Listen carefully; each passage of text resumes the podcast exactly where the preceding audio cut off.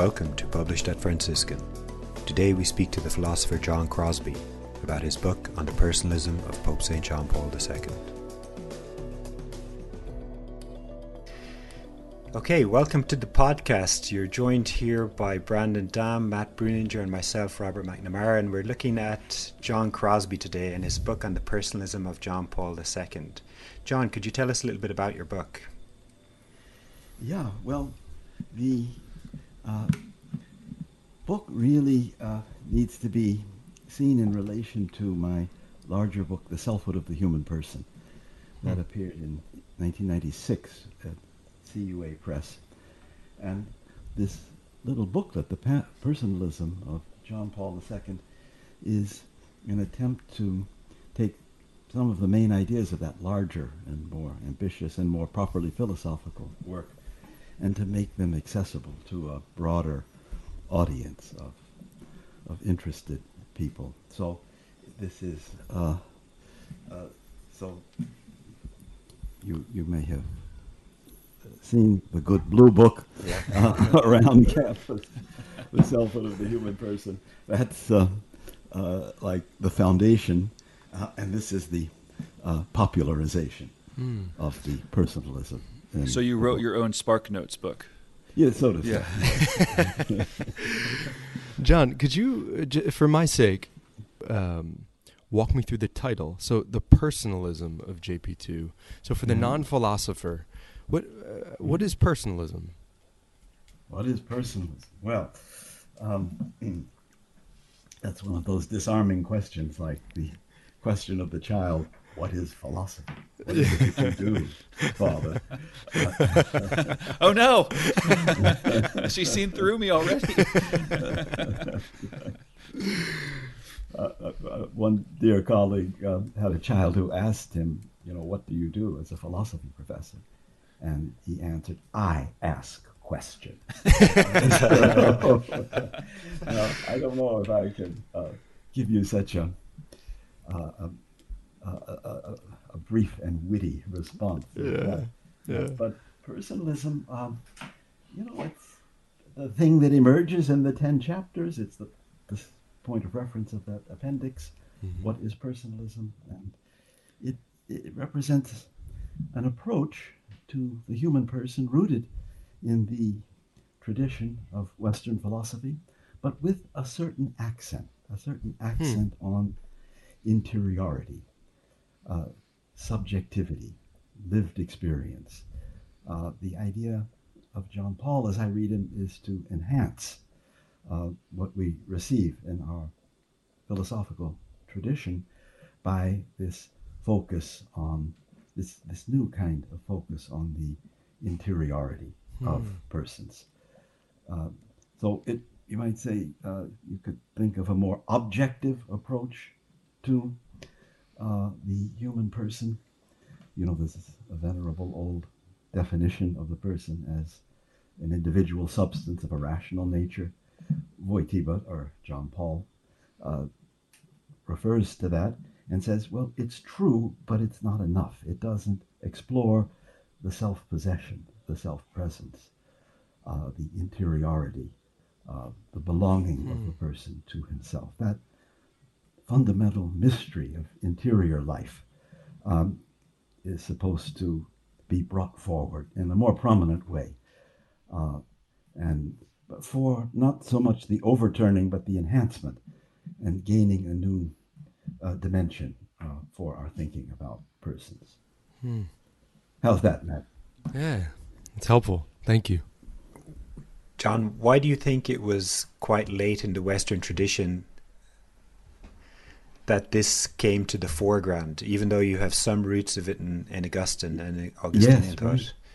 Yeah, that's right. No, that's uh, uh, that's a, a, good question. Why? Um, uh, perhaps it's natural um, for the human mind at first to turn outward um, and even see itself from without, and perhaps it represents a later, more mature stage of development to uh, begin to explore this presence of the person to him or herself from within.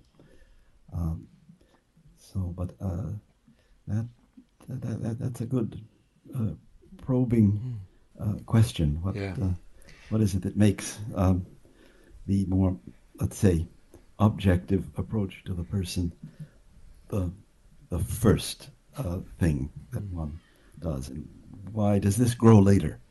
Uh, this interior turn. Yeah, I suppose we could explore it a little bit by asking um, what was it that made John Paul II so interested in the human person that he developed Yeah. this this philosophical perspective. Yeah, yeah, yeah. Well, you know, um, th- I have that quote, um, that famous quote from his letter to de Lubac, where he says, uh, "This is an age in which we have seen the degradation and the pulverization," he says, "of the human person like in no previous time," and that seems to have been one major impulse for him to go deeper, uh, to think through more radically what it is uh, to be a person. So the particular political happenings of the 20th century were like the negative relief that he used Yeah, and yeah. inspired him. Yeah. Yeah, I, I think you know when a thing is uh, grossly violated, sometimes it uh, comes to evidence more dramatically Yeah. uh, than it had when it was just taken for granted.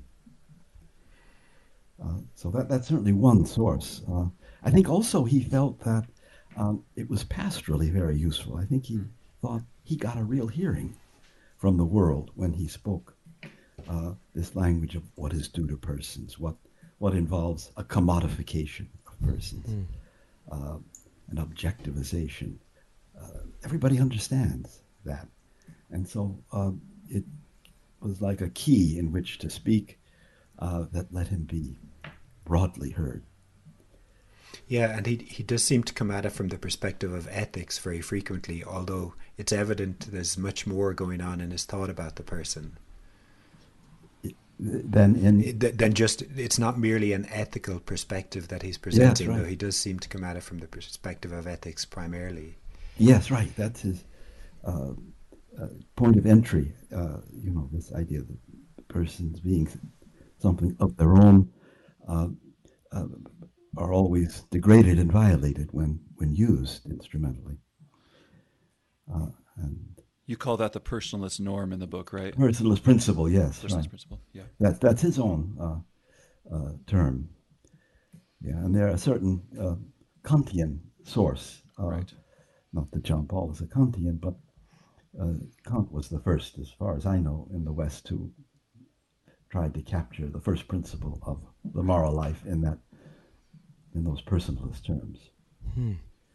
So, John, are we talking about- that uh, uh, he could present the whole uh, uh, sexual morality of the church uh, in a new and more winning way by showing how all the basic, often very controversial precepts of sexual morality uh, really are aspects of showing respect for persons. That's what he attempts in the, the early work, Love and Responsibility. Right. I like that. Yeah. Are are we so? Are, when we talk about this interiority, um, uh, th- it sounds. I mean, this could be my my psychologist ear, but it, it sounds like we're we're talking about something deeply psychological about the person. We're we're delving inward into their inner life, and and that maybe that, does that include uh, uh, emotions and passions and uh, does Oh, does it does it Uh, take all of that into account, John? Oh, yeah, I think uh, what we uh, call the heart, Yeah. uh, you know, is quite fundamental to the person Hmm. in uh, uh, Wojtyla sense. Hmm. Uh, so, uh, yeah, that's. Uh, um, So I could see it being really helpful, particularly now, given that there there's um, there is such a focus on feeling and passion and emotion, and if you could if you had a system, if you had a philosophical system that could use that as a point of entry, right. but then but then had a a deeply Christian view of the human person, mm-hmm. it might feel like a fuller picture for, for the modern the modern mm-hmm. ear. I, I like how you said that he uses this as an entry to maybe speak about sexual morality. Yeah. Why, why this might be a way to do it as opposed to more, a more sterile quote unquote Right. objective way, Yeah. something like that. Ve- Very uh, fascinating in that early book, Love and Responsibility, is the discussion of sexual shame, Hmm. and, uh, by which he means not a disgust at something bad, but uh, a sense of being violated in what is intimate. Uh, and so he says when, uh, uh, when, for instance, a man looks lustfully at a woman and she knows she's being objectified and somehow taken as an object of sexual consumption, consumption uh, she instinctively and rightly feels a certain shame. That is, she pulls back and tries to subdue anything that could be in the least bit sexually provocative. And that's a good personalist instinct, he says. Mm. She's got a sense of herself as person, and she's pulling back to protect that against this potential violation of her as person. But so that's a kind of personalist rereading, so to say, of traditional uh, norms of chastity. Uh, and the whole, the whole book, uh, Love and Responsibility, is uh, the, the whole originality of Wojtyla, rethinking in personalist terms uh, what he receives from the tradition, is on display there. John, can I ask, what was it that first got you interested in this topic of the human person and philosophically exploring what it means to be a person? Yeah, um, well, it goes way back. I uh, began working on the selfhood of the human person back in the early um, 80s. Uh, and, and uh, the interest took on a new shape when I encountered the work of Wojtyla, of, of John Paul. Uh, that brought something that I didn't have from my own philosophical formation, even something over and above what I had received from Dietrich von Hildebrand. Uh, uh, that there was a, a sense of the mystery and and dignity of each person and uh, this inviolability, this belonging of each person to himself. Uh, that uh, uh, that fired my imagination. It, it's as if I found something that um, uh, raised my whole understanding of the person into new dimensions. And so um, that my, my own philosophical upbringing, together with that encounter with Wojtyla in the early 80s, that somehow fired my philosophical imagination and led to these works. And, and made Wojtyla resonate so strongly with me. That's why I conceived of the idea of writing And, and booklet. when did you originally write the, the book? It's recently republished now, but you, you Yes, it was originally um, a, a series of lectures that I uh, gave at EWTN. They asked me for a short course on the personalism of John Paul. It was in 1999. And so I, in 10 segments, gave them taped uh, that course. And uh, then uh, I thought, well, uh, I prepared these segments pretty closely. Let me go ahead and write them up. So it was published in 10 segments in a Catholic magazine, and, and there it lay for 20 years uh, until John Henry had the idea of bringing it back uh, as a booklet. And it got revised uh, somewhat in the, in the bringing back. John, we like to talk about the process of writing a little bit as we're discussing the articles, and this is a very unusual process to first. I mean, what? I guess I guess it came out the year I was born, so almost 40 years ago. Um, the uh, you had just you published this really rich, scholarly, long um, book on this topic. Um, can you talk about the process of going from that to a very popular level and then writing that up and then revising it 20 years later? Uh, yes, well, you know, it it wasn't so so difficult. I just uh, I, I had uh, so many Catholic friends who uh, wanted to understand this philosopher pope and couldn't get very far by just going with his own writings. And so the idea of reducing to simplest terms uh, the main personalist insights of John Paul that occurred naturally, and it it wasn't particularly burdensome. Uh, uh, you know, once you have a clear sense of your audience, uh, why the, the adaptation to the audience, uh, well, it came naturally enough Hmm. uh, for me. Yeah. John, I've a confession to make. I actually saw one of those EWTN slots Oh yeah. a little over ten the years ago now. Yeah, before before I even started studying philosophy and theology properly. oh my. Yeah, yeah. It, it was enjoyable and understandable for a Ah. non-philosopher at the time. Yeah. Right. right. So thank you. well. yeah. Now the the selfhood of the human person that was a more arduous uh, uh, thing. I imagine, yeah. ambitious, and I was finding my way, uh, and that was uh, fully eleven years of uh, more or less continuous work uh, Wow. on on that one. Wow. Yeah, and it was always connected with my teaching. You know, every new draft of that book was circulated among the students in that course Oh, neat. uh, and Hmm. it grew in interaction uh, with them.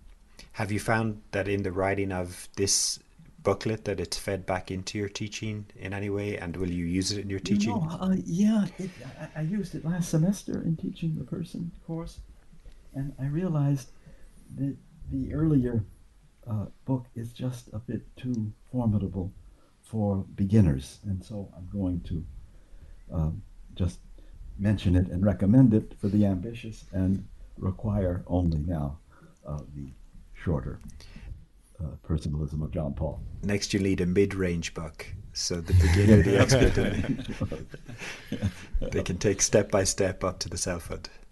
yes. John, Yeah, yeah. John, you mentioned that um, you mentioned that this uh, sort of JP two um, he lit your imagination on fire, and I'm wondering th- there, there's clearly a real academic and intellectual interest in this, but but I'm wondering if there's been any sort of personal or practical dimension of this. To you. I mean, has has encountering this work has it changed the way you actually encounter people and approach Yeah. people and view people? Yeah, yeah, yeah. Well, you know, I would hope so. I uh, will leave it to others to say whether that has in fact happened. But it is, it is, you know, the kind of philosophizing that uh, is fruitful only if it's very close Hmm. to your own life, and only if your thinking grows through your attempt to live it. And and that was very much the case with John Paul. Everybody who met him, and I, I, I too had that impression um, that he had an astonishing presence to each visitor. You know, all these thousands of uh, people who wanted to see him and talk to him, but you never had the sense of him just looking at a crowd or being preoccupied. Uh, but Hmm. each person whose hand he shook, with whom he exchanged a few words, there was a moment of extraordinary presence to them. And I always thought that's living his personalist philosophy. Uh, and that whole theme of presence and self presence and recollection, um, that's a big theme in the book, also in the, in the short uh, booklet. Uh, and uh, it's a, a point in John Paul where you have um, theory and lived life, uh, and where he is exemplary, you know, in the personalist style, so to say, of his encountering uh, people. What, what's your favorite part of his thought in this area, John? What is it that enlightens your imagination so vigorously? Yeah, uh, well, you know that uh, um, uh, one- theme in Wojtyła and also in both of my books is this idea that a person is not just an instance of the humankind, but is someone unrepeatable. Hmm. Uh, so that there aren't multiple instances of Rob McNamara, which you just happen to be Thankfully. Rob McNamara happens one time, and if he were to go out of existence, uh, a kind of uh, hole would remain in the world that no subsequent person could fulfill. Now, if you were just an instance of a type, then subsequent instances could make up for your lack. uh, but you uh, being unrepeatable as person, uh, you know, have uh, something that to all eternity no subsequent person could capture, uh, so as to make up for the absence of you in mm. the world.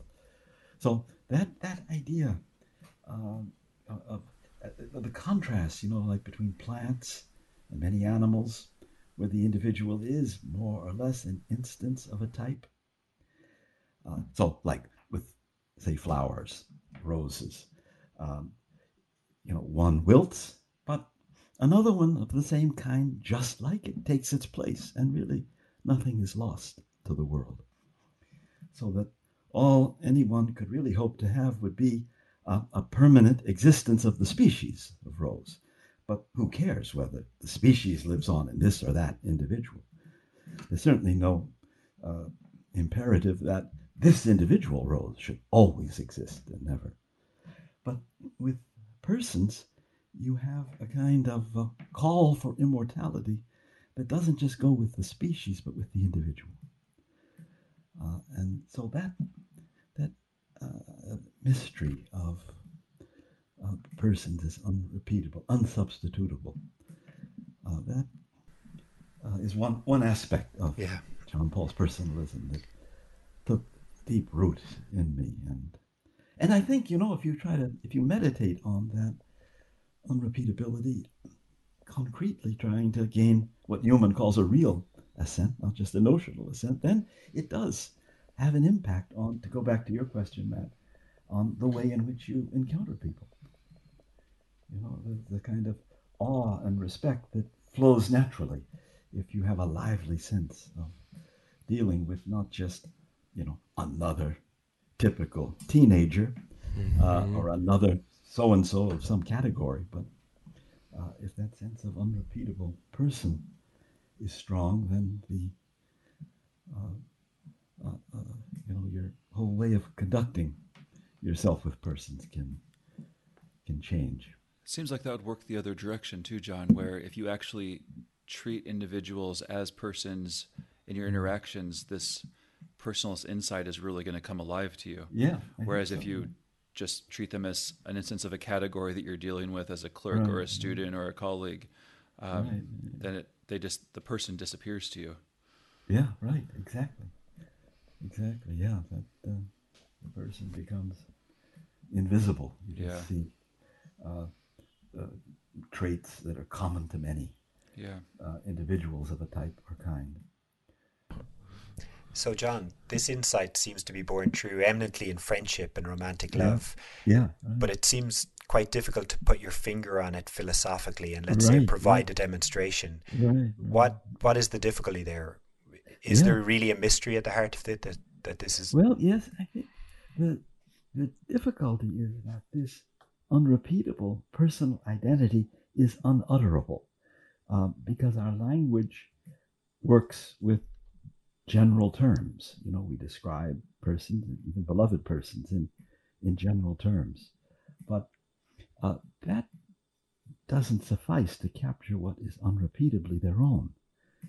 Uh, and so, uh, given language and the way we predicate things in general, uh, saying of one what we say of many others too, uh, is an insufficient tool for uh, uttering you know, the, the mystery of this unrepeatable person. You sense that mystery in loving the person, and you painfully feel the absence of that person if he dies. But when it comes to articulating in concepts, language uh, fails you. And so I've often, in teaching and in, in these works, spoken of the ineffability of each uh, person as a very significant fact and not something negative. It's a very it's there's a richness of concrete personal life that is too much for language with its uh, being tethered to general concepts. So yeah, that, that would be maybe one reason. Yeah, uh, thank you, but- uh, John. Yeah. John, I have a question about interiority. Mm-hmm. Um, so this is a big part of your big book, but also your booklet mm-hmm. that we're talking about. That personalism recognizes the interiority of the person, Yeah. and you talk about it as self-presence. Yeah. I was wondering if you could just expand on that a little bit more, and then maybe put it into contrast with what we talk about as an inner life. Yeah. Um, I relate those in my mind, but they're not. I don't think they're just the same thing. So if you could Yeah. open that up for me, it'd be very. It'd be helpful.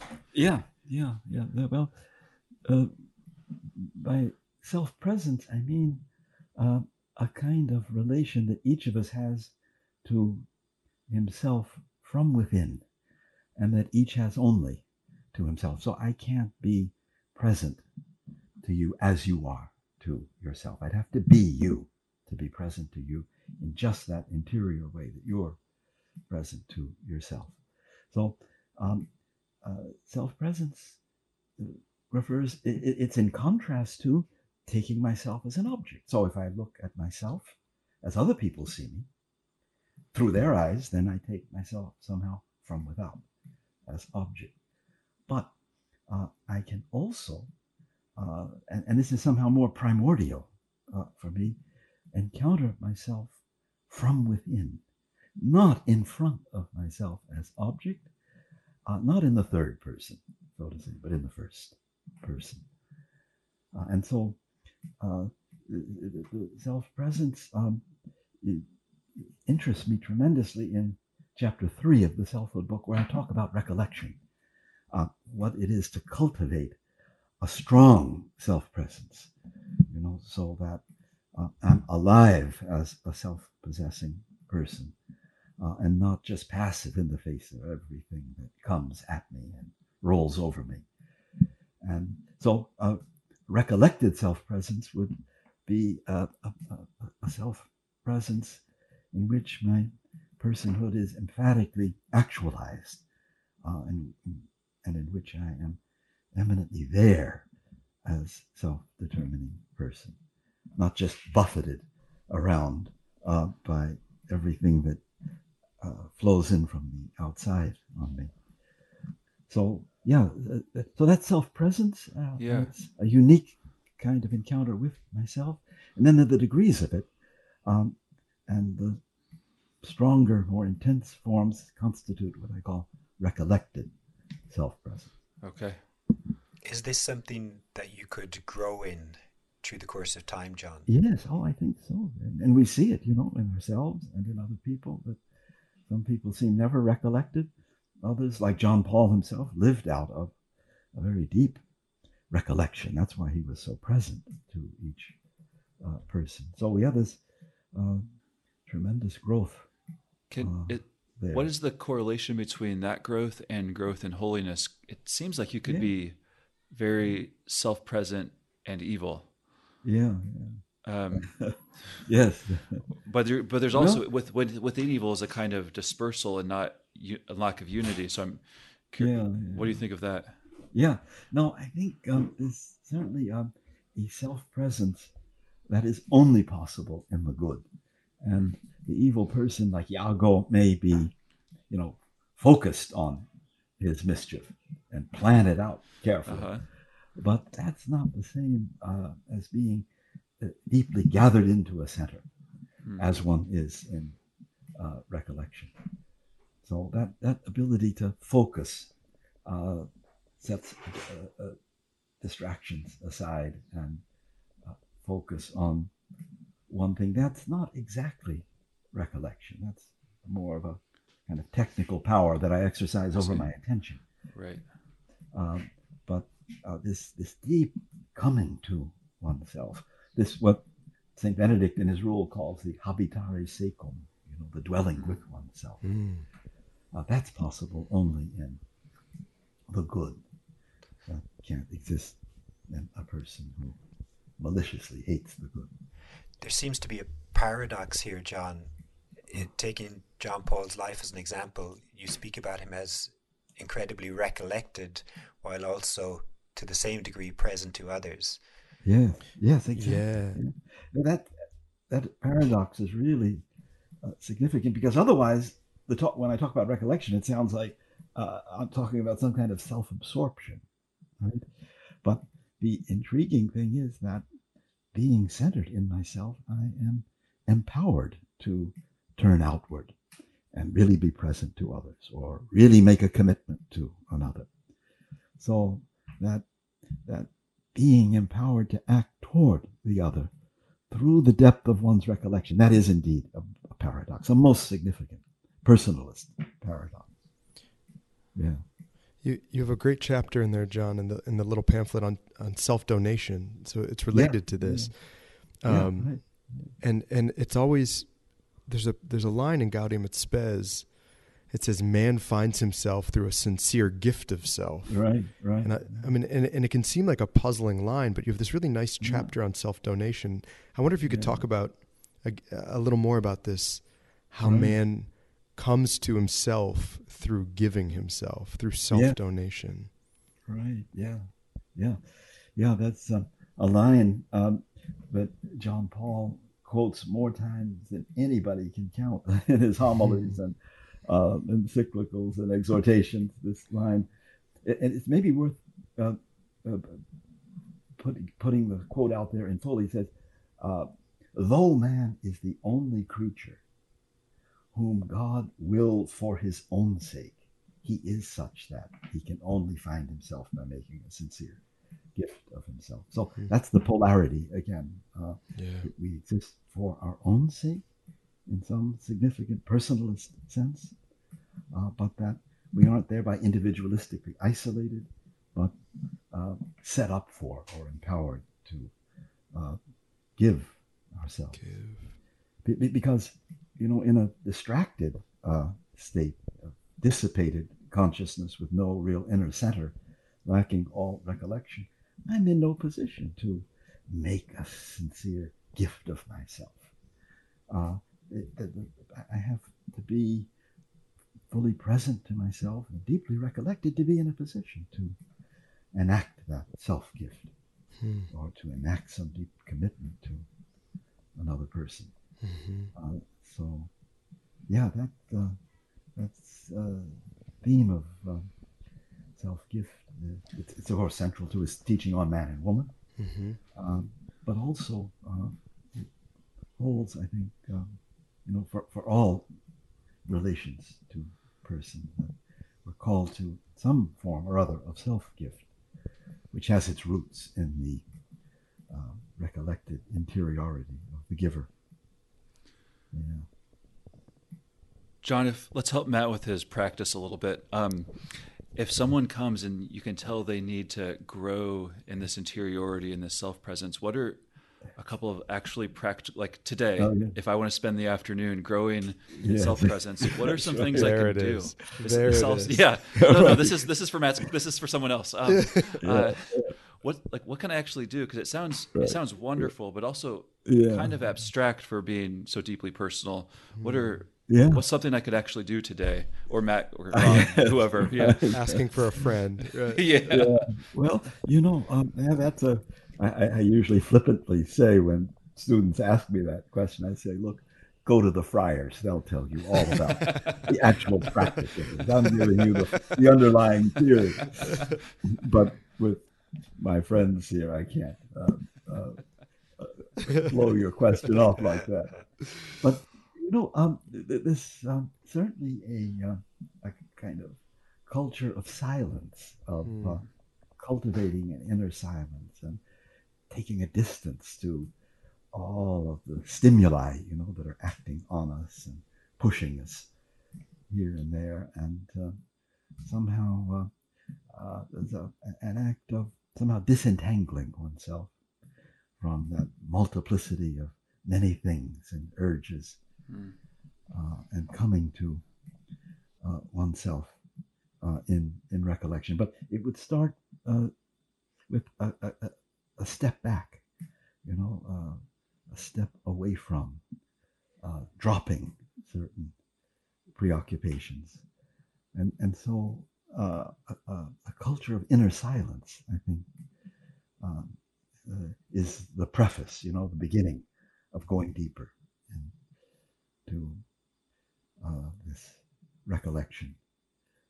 Also, that's you know a well-known practice from the spiritual writers, contemplating ultimate things, my own coming death, you know, the great gifts in my life, the fact of being redeemed, the paschal mystery, these uh, things, when contemplated, take me to a deeper place and exercise a recollecting power uh, on me.